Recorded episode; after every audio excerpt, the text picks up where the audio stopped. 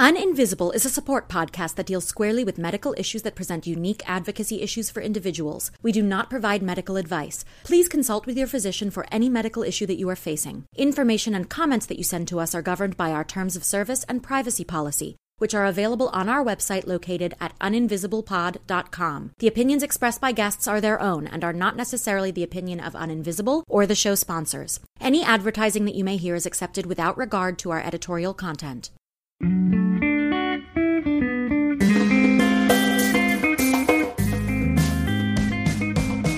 Welcome to Uninvisible. I'm your host, Lauren Friedman, and I'm here with my guests to bring you info, insights, and inspiration for coping with, diagnosing, and treating invisible illness. We're here oversharing, so you don't have to struggle with invisibility anymore.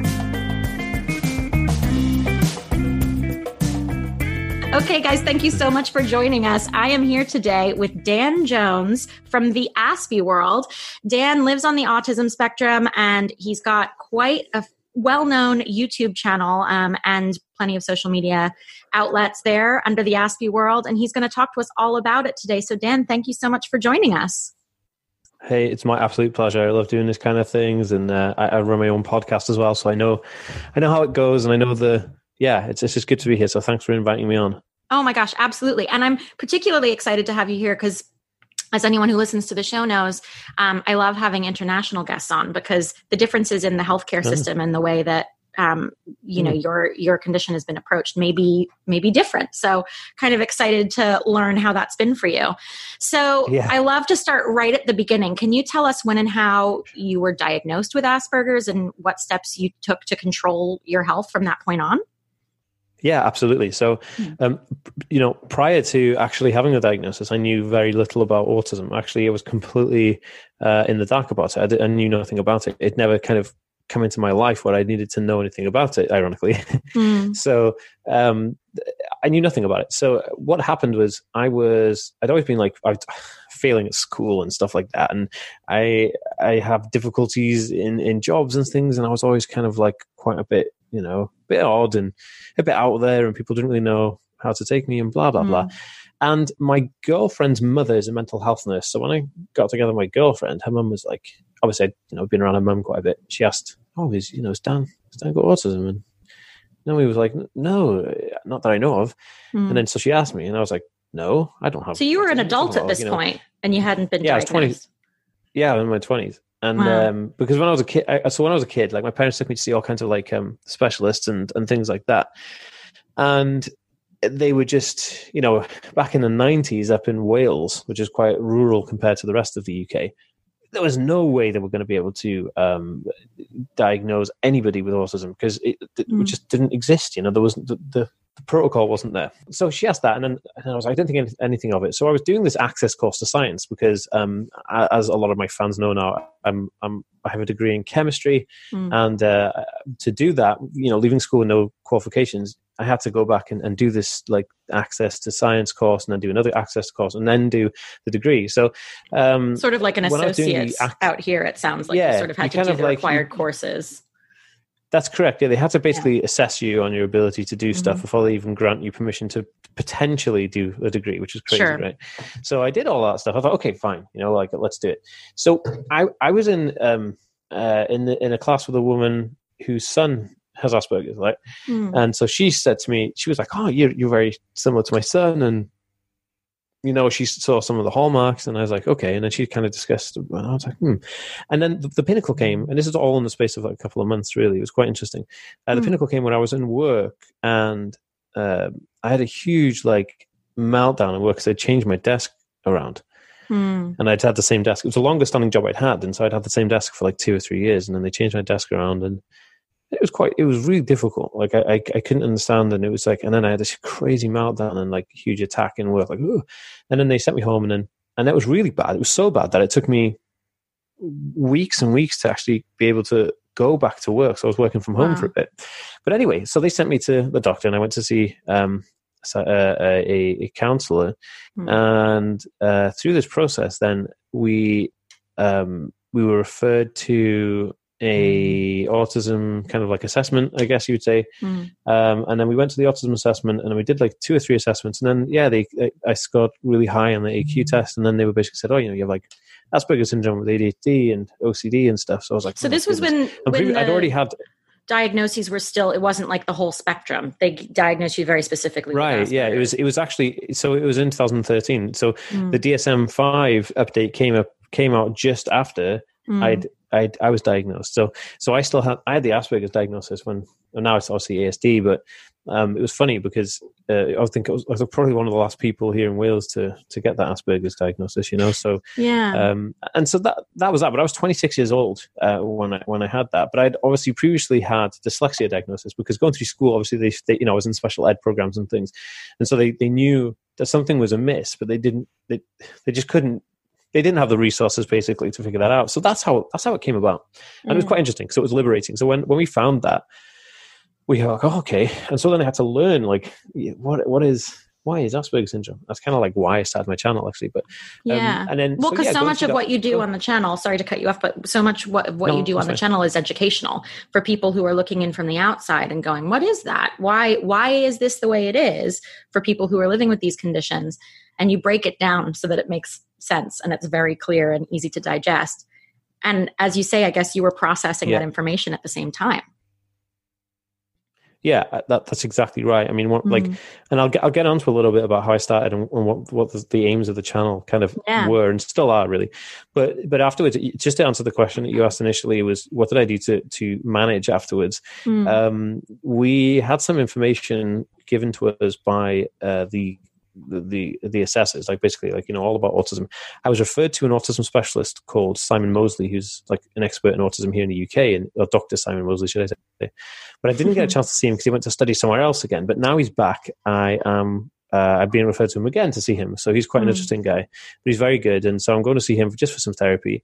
And then I was referred to another guy, basically a key worker who comes to your house. Um, so he came to see me like every week. I could see him like twice a week if I wanted to, but he came to my house every week to make sure, and this is all government funded as well, to make sure that mm-hmm. I was okay. He was an A S D development worker and he helped me out in every section of like everything. So he helped me through like the, the you know, going through the degree process, like helped me with like disabled student kind of access, all wow. that kind of stuff. Just fantastic. So mm-hmm. that's how we managed initially, is because David Oliver, this this guy who was assigned to me as a key worker, he um, he was just fantastic. Got me all the information I needed about everything and kind of like taught us a bit, gave us like a D V D about like Asperger's and stuff. And and then so, um, but his his job came to an end because the the, the Tory government we got in place now, the Conservative Party, mm. um, their nickname is the Tory Party, um, mm. and they implemented high um, austerity measures in the United Kingdom, which trickled down to cutting wow. local funding for all kinds of social care. So I actually lost David Oliver as a key worker. I haven't had one since. So, and that was back wow. in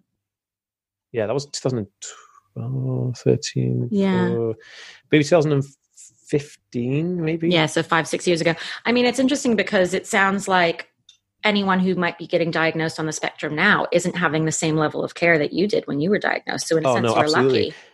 Yeah, one hundred percent. Even with the university, like when I went to university, I had d- disabled student access. Like they gave me like a MacBook, and I had a mentor. I had an in-class note taker. I had a um, a, a buddy system, and in, in, they had somebody with me in my labs and stuff to make sure I could actually understand the instructions, because that's a huge, wow. huge issue for me. And so, but now they, they cancelled all that. Like you know, disabled wow. students, and, I, and I'm telling you, I wouldn't be able to do my degree. I wouldn't have been able to do my degree if I, if I didn't have that access. So you have definitely benefited from some of these social services that have now been cut. And that's a very clear indication of the changes that have happened within the N H S because of, as you say, what's trickled down from the government, which we're going to get into. But I- I'm wondering if at any point along this journey to diagnosis and beginning to understand yourself, whether it was difficult for you. I mean, I know that it must have been kind of weird to have a lot of people come up to you and, and say, do you think you're on the spectrum? Do you think you have Asperger's? I mean, was that offensive? Was there any part of it that really took you aback? Well, well not like you know, not really, because I didn't know anything about it. Mm. You know, it's different if someone comes to me and said, oh, you remind me of Donald Trump, you right. know, because I because then I would have known, oh, I know who he is. I know what he does. So I knew nothing about Asperger's syndrome. I didn't know what the mm. term was, you know, so yeah. it was it was bizarre. And, and funnily enough, like when Naomi, my girlfriend, when this happened, she was actually doing her degree in childhood studies and childhood development in autism. And so wow. one of her, yeah, it was really funny actually, yeah. um, taken her by interest. And then it kind of made sense that she was interested in it because, she, and why she took interest in me, I guess, because she found that kind of like insightful. Mm. So it, it was really good. So we, we, we kind of got to learn, you know, a bit, a bit from like what she, what she was actually learning. Um, we, you know, we could take, get take home from that, but also, um, it, it was quite like, again, I, I just Googled stuff, like just finding mm. out what, what the heck is Asperger's, and the stuff I found was just, was, was not good because, you know, yeah. most people want video and, and all the stuff I was, mm. it was like really outdated blog posts. And it was just, well, and I'm sure a lot of the stuff that you were finding then as well was stuff that was probably written less by patients and more by people observing from the outside, be they caregivers or otherwise, which doesn't always put the most positive spin on these experiences either, does it? No, I mean, that's, that's exactly it. That's one of the reasons mm. why, like I made, um, I did like an, uh, I've made some online courses that uh, people mm. can get through Patreon. Right. And one of the reasons I did that, people said like, oh, how come you, what, where'd you get that idea? And I thought, well, there's nothing like the mainly people teaching are, are people who are like experts in the field, but they're not people on the spectrum. So I thought, well, mm. you know, it'd be better to teach from a perspective. So you're absolutely right. Almost all the literature written academically about it is, is from a professional um, perspective and not a personal one. So yeah. I think that re- that really kind of like hit me home. And not nothing to say that, like, don't get me wrong. I just want to say that like, there's nothing wrong with the professionals. They're doing everything they can. Mm.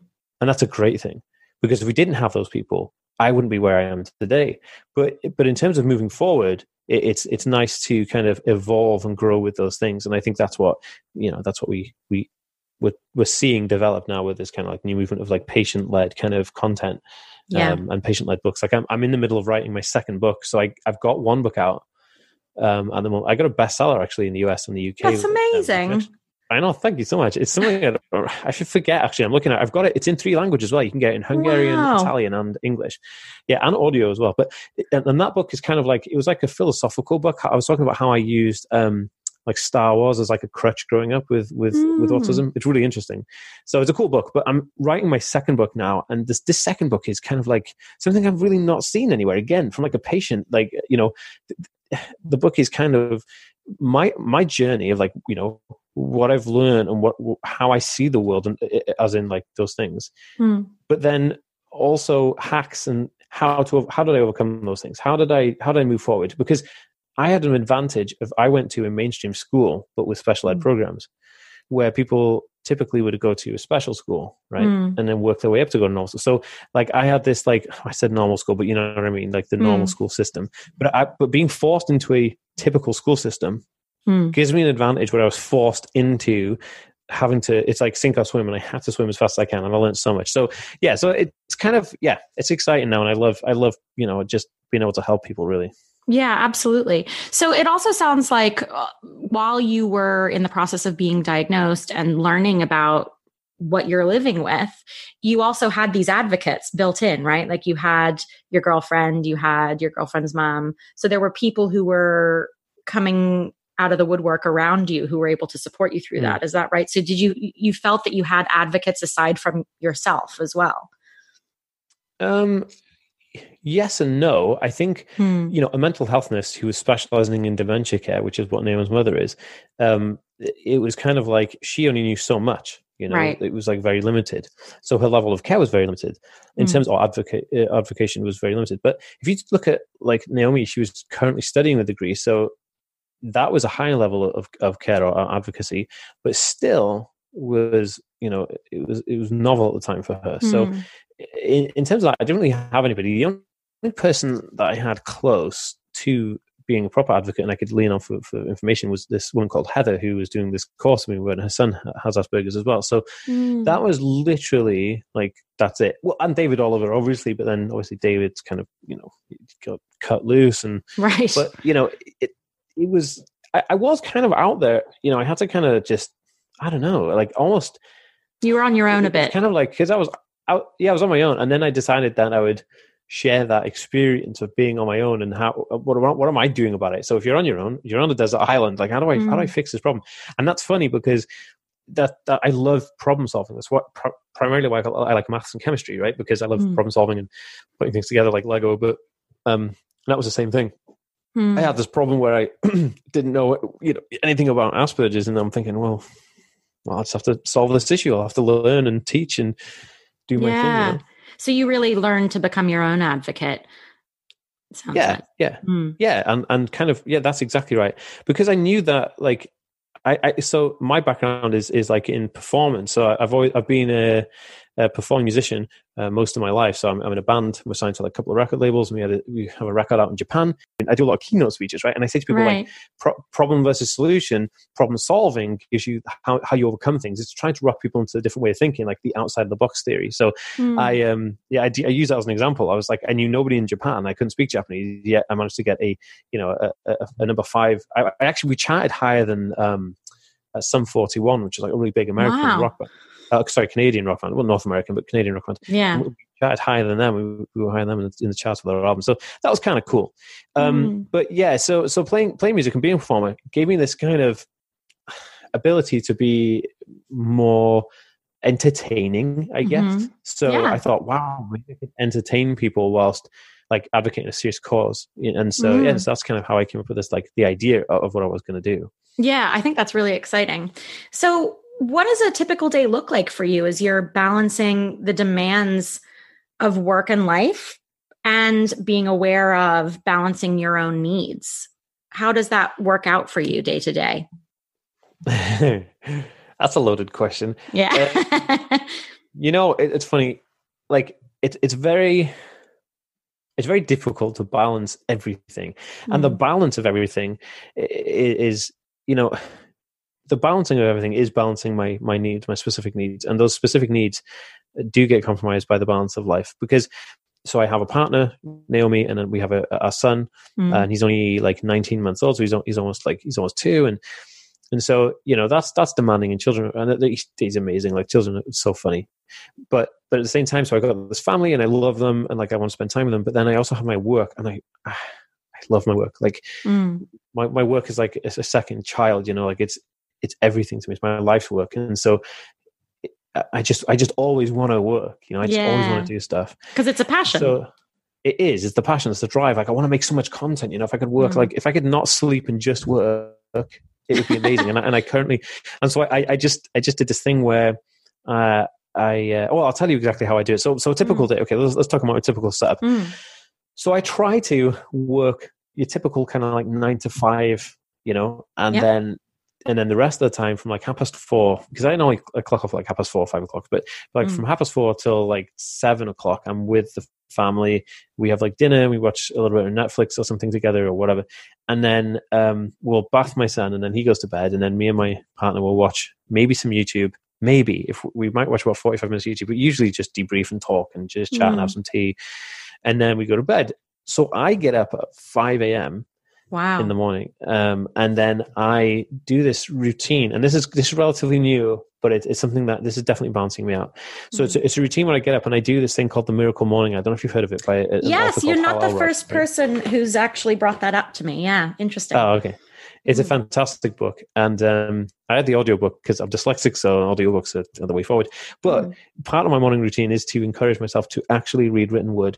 So I slowly but surely work my way through a book called, um, oh, it's by Napoleon Hill. It's a very famous book called uh, Think and Grow Rich by Napoleon. Oh yeah. Hill. Yeah. Yeah. Great, great book. But I've obviously got the updated version. So the language is a bit more kind of modernized mm-hmm. um, because of course this book is written a long time ago. But you're certainly um, on the self-improvement so, train as well with your, yeah, uh, exactly. So one of the, yeah, one of the things like you, and I know, and this is, this is the thing I'd say, like my, my brain works in a way with like, what can I do to improve? Like, I always want productivity to be at its highest. Right. Mm-hmm. So my day is always trying to get the most out of things.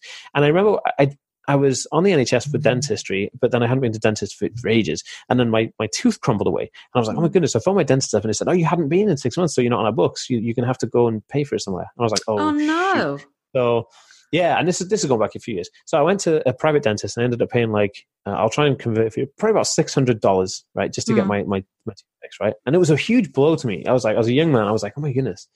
And then it made me think about my, my teeth, and I wasn't taking I, I how can I when I when I was thinking about it, I thought, oh my goodness, I've just lost like you know four or five hundred quid on on on the teeth, and I'm thinking, what a waste of money, I could have just saved that. But then I'm thinking, no no no like I needed to invest that because my body's the only thing worth worth investing in. And I thought, yeah. well, myself is the only thing worth investing in. So if you don't invest in self-improvement, then you'll only decline. You always have to strive for greatness. So this Miracle Morning gets me up at five a.m. I do like meditation, affirmation, visualization, exercise, reading, and scribing.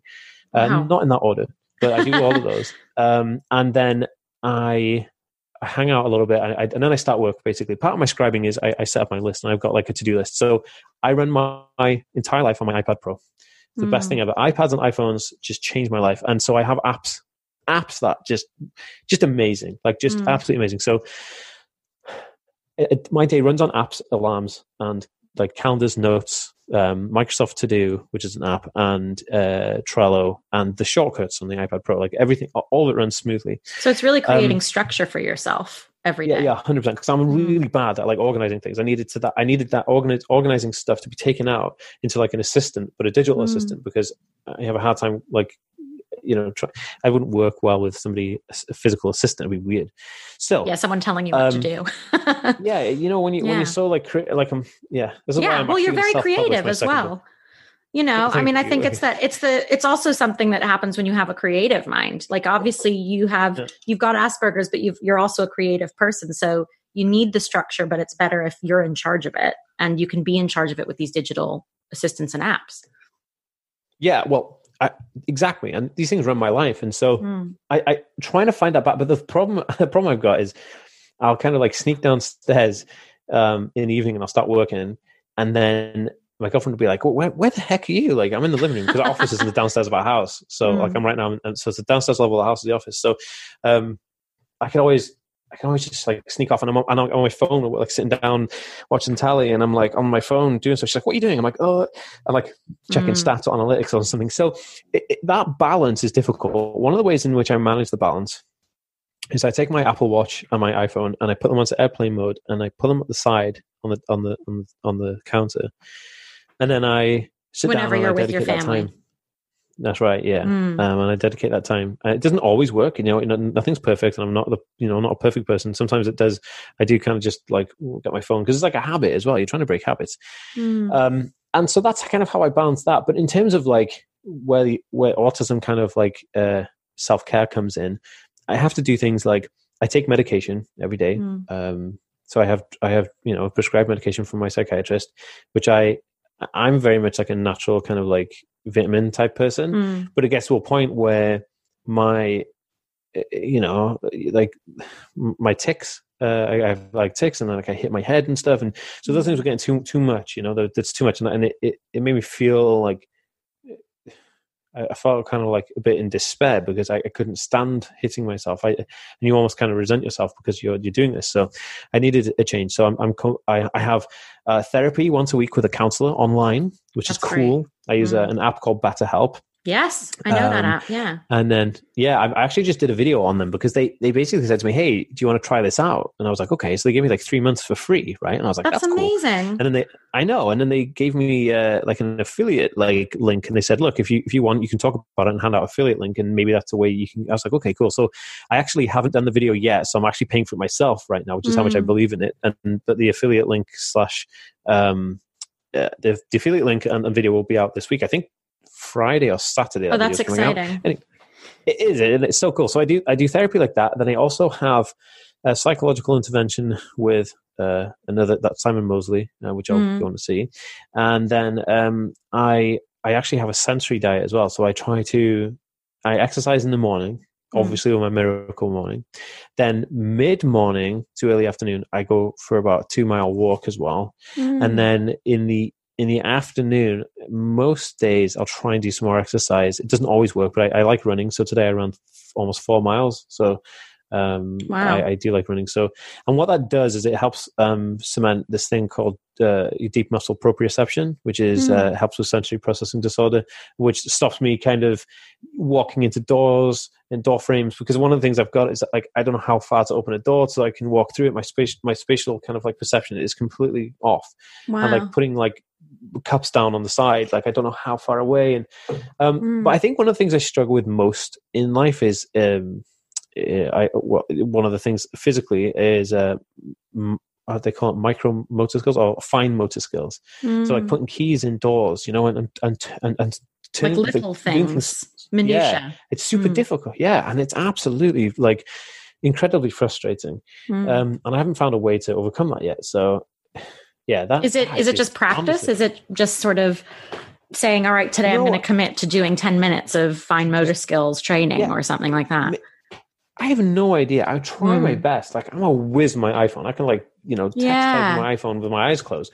But in terms of like putting keys indoors and and just like the stupidest things, like picking things up, like it's so bizarre. Mm. And and I, but I found, and I didn't know this was something that was common in autism, but it it, it really is. Like a lot of people I spoke I spoke to say they have the same thing, so it's kind of wow.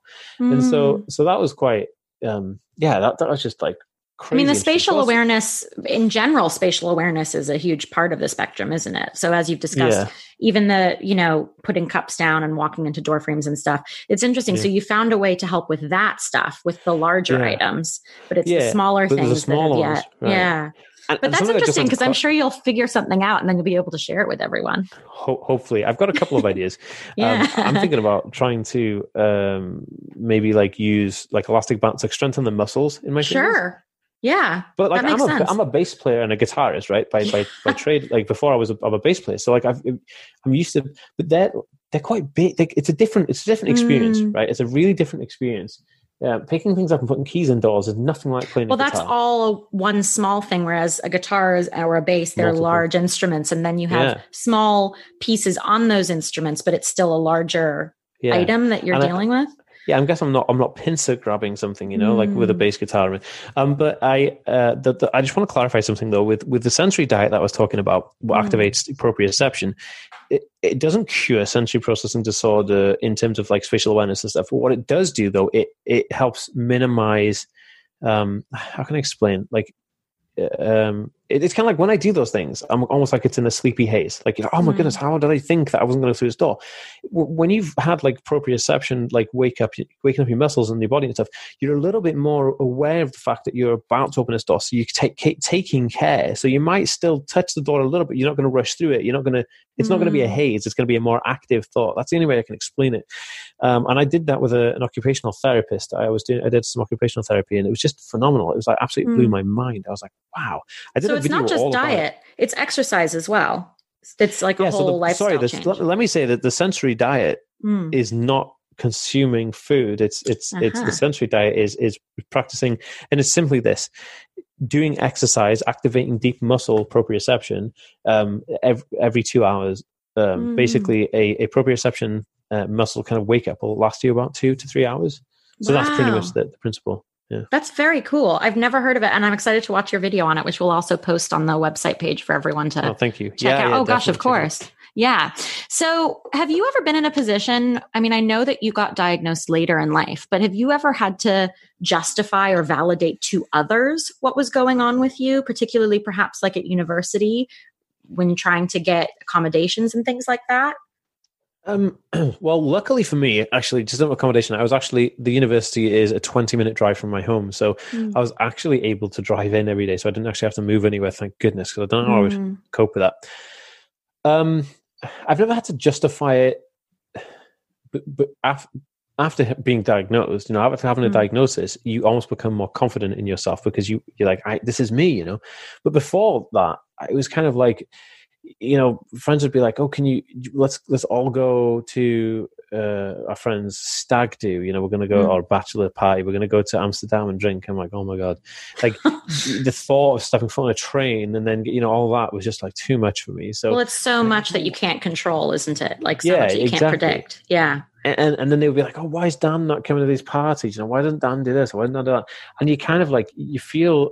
Like before the diagnosis, I'd have to try and justify like, oh, I'm not feeling well, guys. You know, I'm just mm. like, oh, I've just got this thing on. And then they kind of start cottoning on. They're kind of like, oh, why are you putting these things off? And it's hard to explain. And I remember we were in, um, we were recording uh, our first album, which we didn't even release that version of it. We re-recorded it with Sony in the end. But we were signed wow. to a label in Manchester. And uh, we were we were recording in, in the studio in Manchester. And then they wanted to go out to this like if you want to go out to a bar and have some drinks and stuff like that. And so I was like, oh man, I, I really don't, you know, I can't, I can't deal with that. You know, I'm like, I just mm-hmm. want to sit in the studio. We'll just hang out. And then the studio engineer was like, well, we can't leave you in the studio because you could typically rob us blind. So we all have to move on. Nobody moves.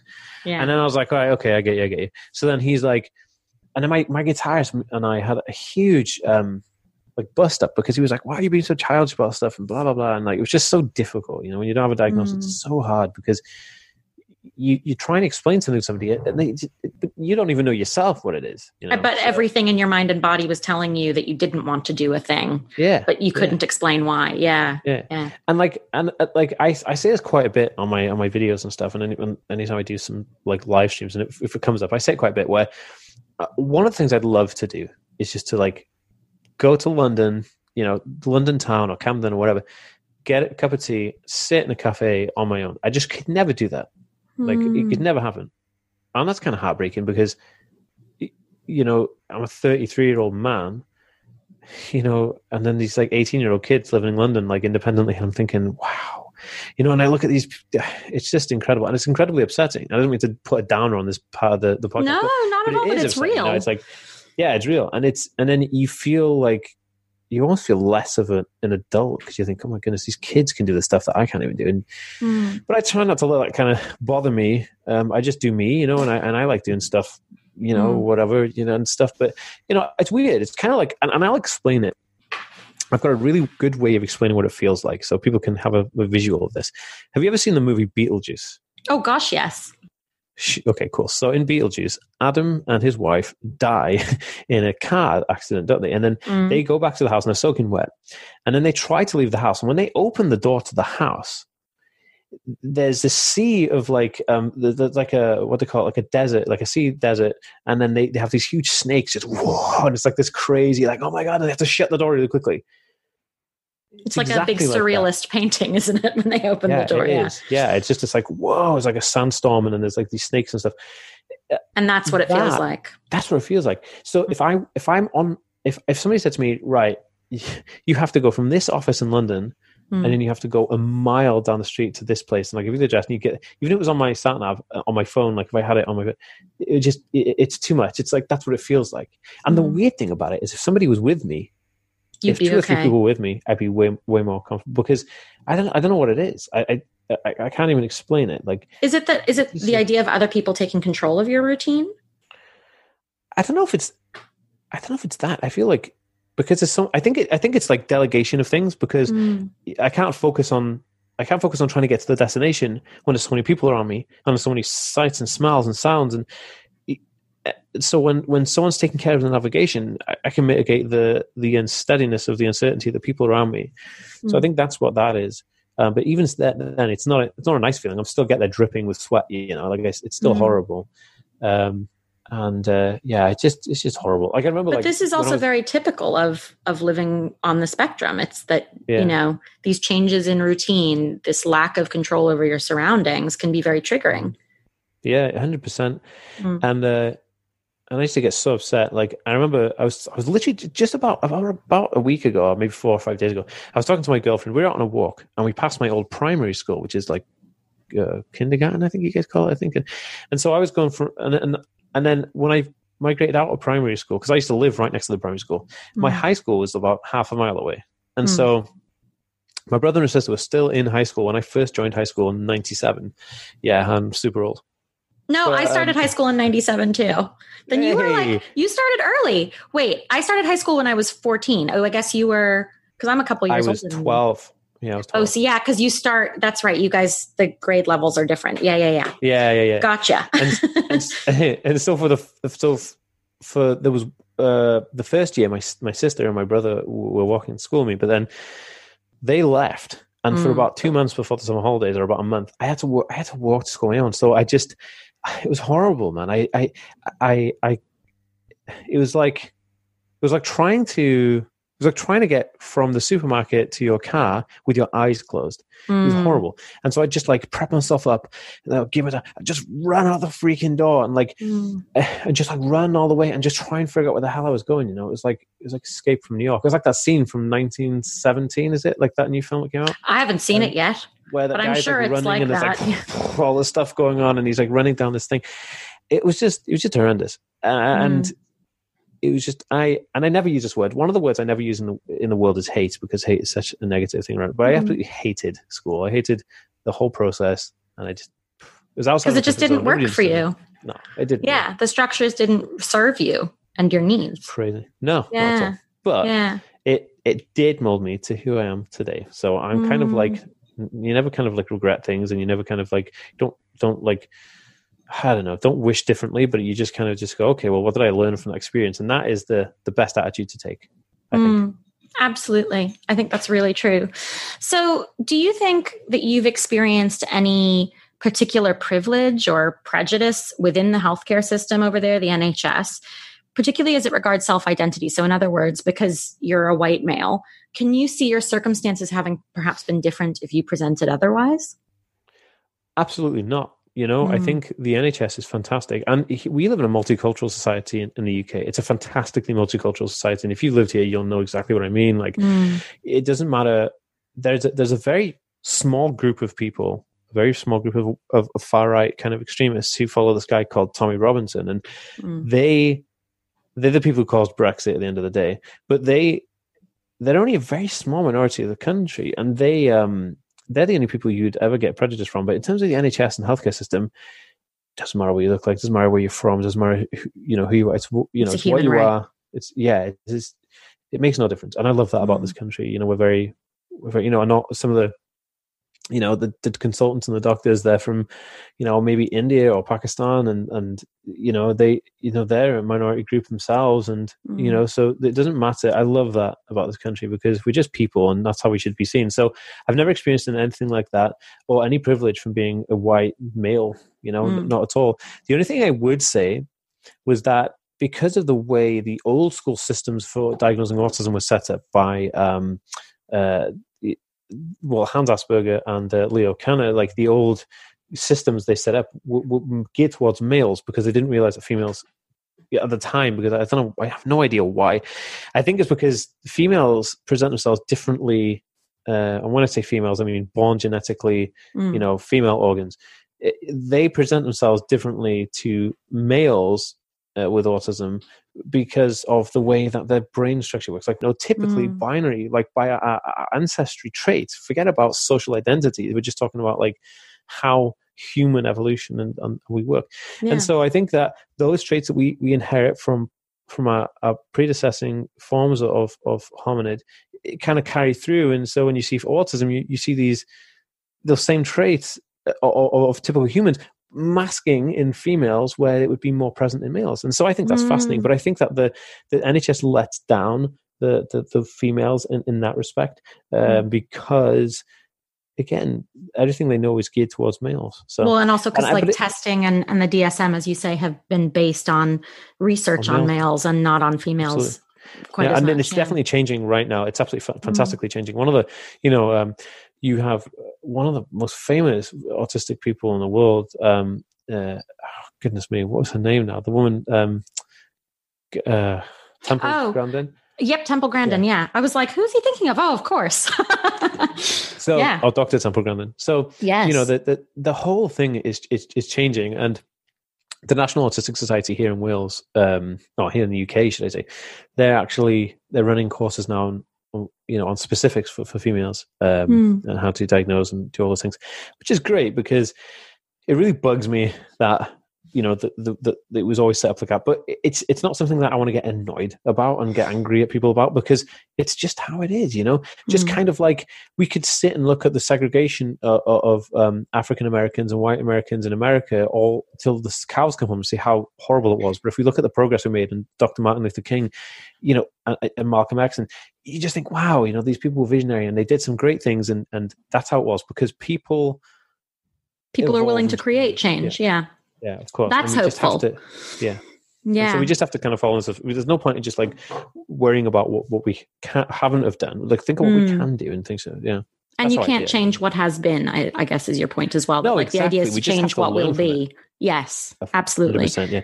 And like, I think yeah. it was Gandhi said, like, uh, uh, you know, be the change you wish to see in the world. Mm. So just stick to that, really. Yeah. Well, I think you're very much living that way, and we're going to get into it. Can you tell us about more about the Aspie World? And, and you've also won a WeGo Health Award.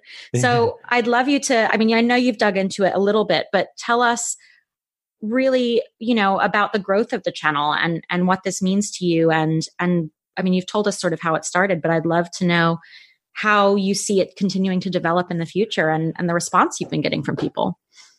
Yeah. I mean, you know, when I started the channel, I, I didn't think it would ever be as big as it is now. It was never, mm. I never, ever thought that would be my job or my career.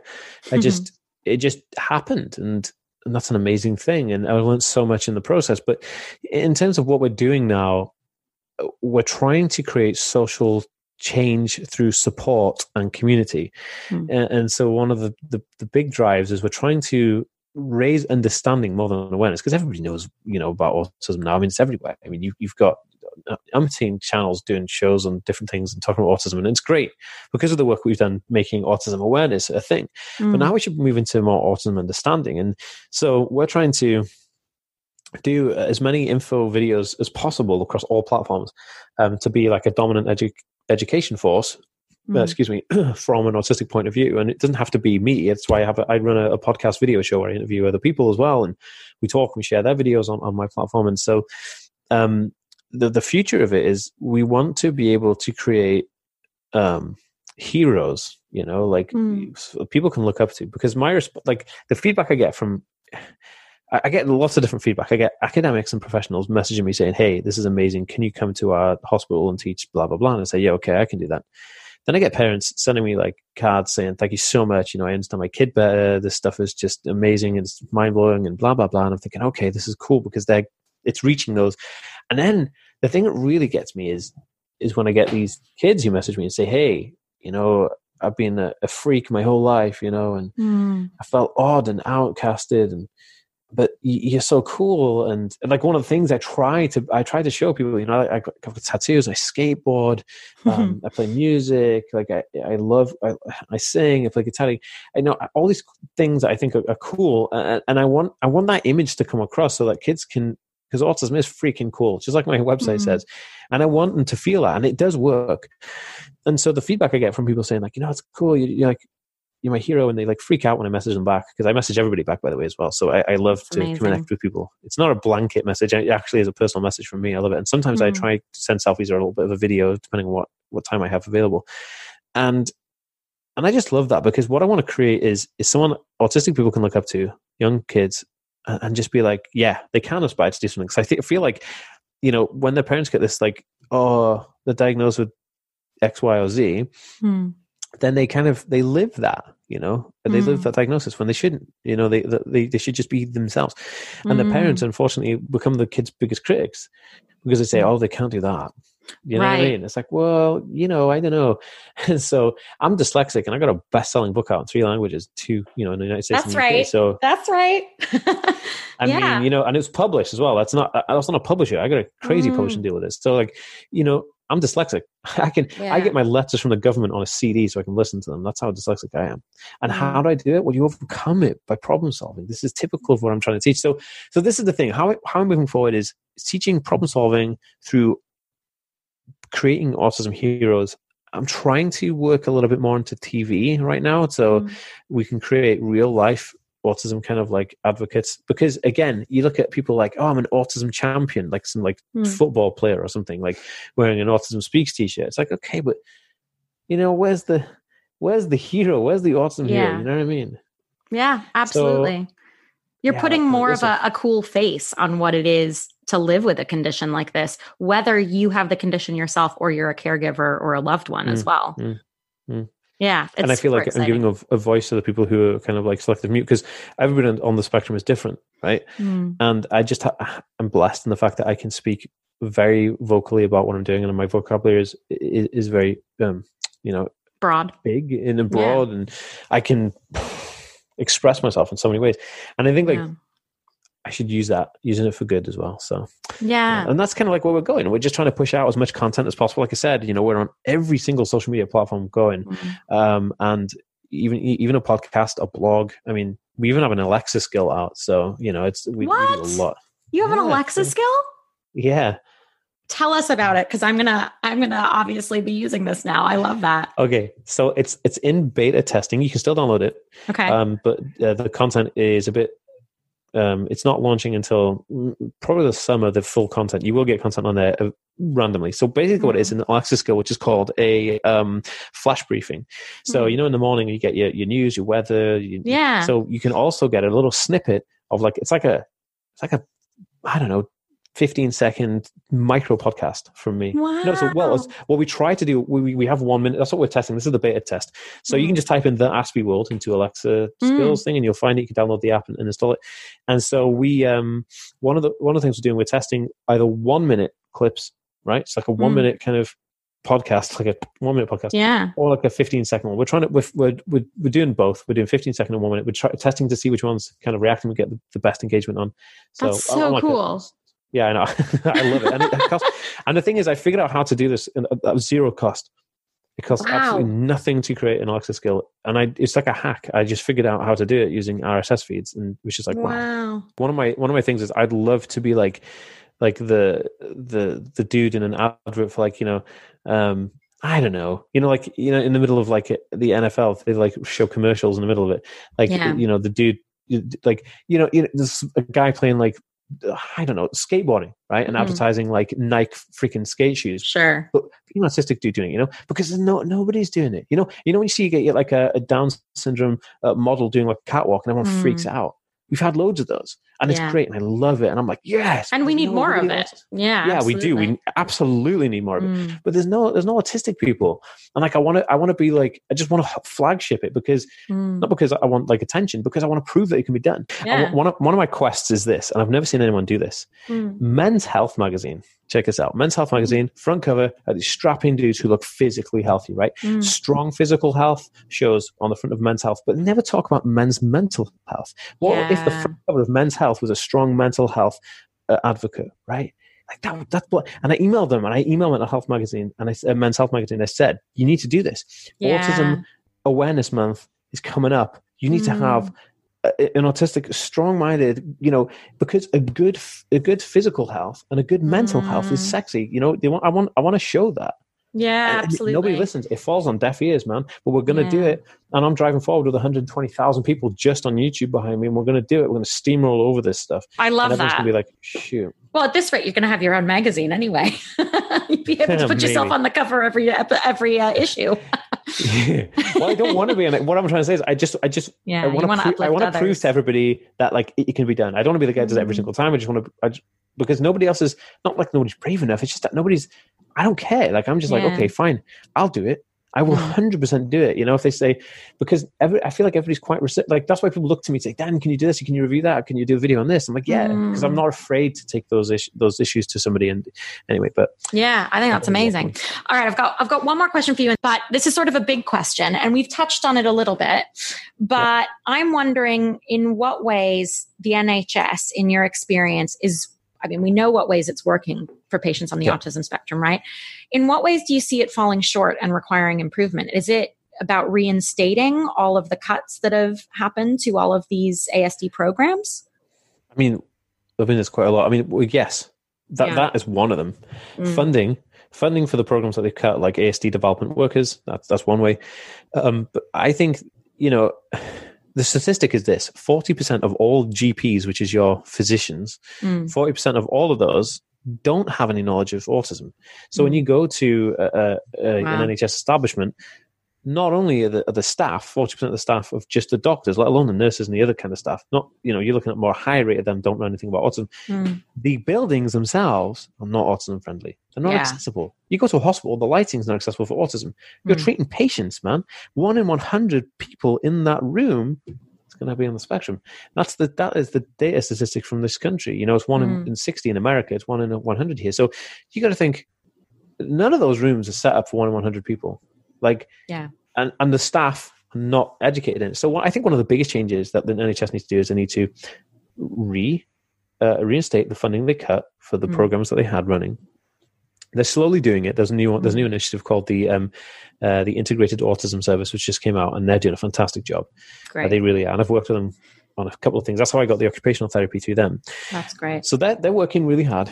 and I, I, I applaud them. But they also need to educate all N H S staff as a mandatory thing. Yeah. And I'm pretty sure I read that the government have said this has to happen now. All public section work, uh, sector workers will be educated on autism.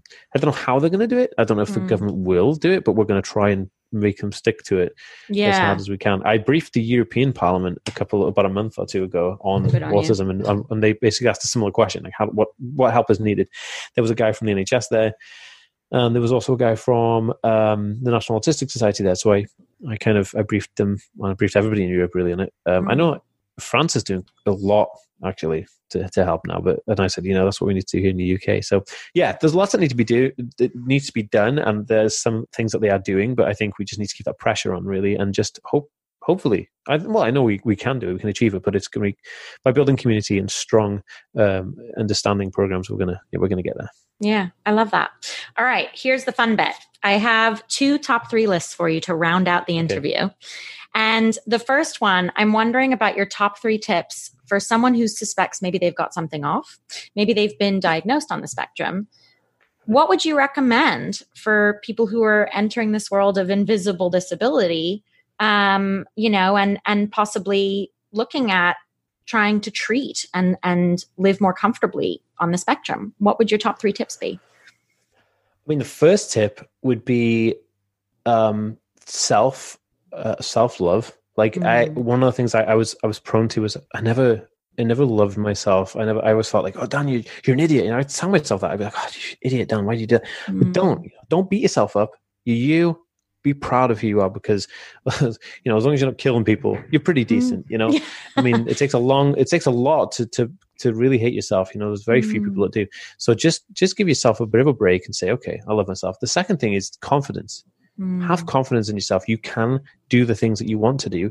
Um, you just have to have that confidence and, and the self-belief that you go, okay, I just need to figure out a way around it, because every, everybody has the ability to do something. It's not about, it's not about what you can't do. It's about what you can do. Mm-hmm. Like I always say to everybody, I'm, I'm not a chef. I'm not a cordon bleu chef. But I'd never wake up in the morning and go, oh, I'm not a cordon bleu chef. I wake up and I go, cool, I can make some killer toast, you know? And so, yeah. and that's, and I'm good at toast. So I got up and I make some toast and I'm like, dude, I'm, this is the best toast you're going to take. So, mm. uh, so th- that, that's, a, and then the last tip, biggest thing for me, I would say, don't be afraid to ask for help. I think one of the things mm. I was too proud of is, I didn't want to, I didn't want to go and see, you know, psychiatrists and therapists, because I was like, oh, I'm a strong dude, you know, I'm going to be able to do this on my own. I'm an independent guy. No, mm. you know, there was, there was certain things I needed help. Medication. I'm like, oh, I'm going to be okay with vitamins. But yes, I'm good with vitamins and they definitely help. And, you know, cutting caffeine out of my diet helped really calm me down a little bit, uh, cutting sugar and stuff. Um, yeah. Still climb the walls, but you know, um, honestly, you should see me on like Sunny Delight. I could like eat a phone book. I'm, I'm imagining you with a climbing gym and inside the the house. Oh dude, like my my girlfriend, like i'm so like i'm so calm right now compared to what I know. And um it's great. Yeah, and, and but I would say, like, you know, and if if don't don't people don't let people like pill shame you. Don't mm. you know it, you know there's a lot of drug shaming and there's nothing yeah. wrong with it. I mean, like, if it helps you and you feel like it works, do it. Yeah, you know, like, do it. Just do what's best for you. If you look after number one, then everything else will fall into place, because basically if you're not looking after you, somebody else has to look after you. You know what I mean? And, yeah. and the other thing is that if you're not loving yourself, then how on earth is anybody else going to love you?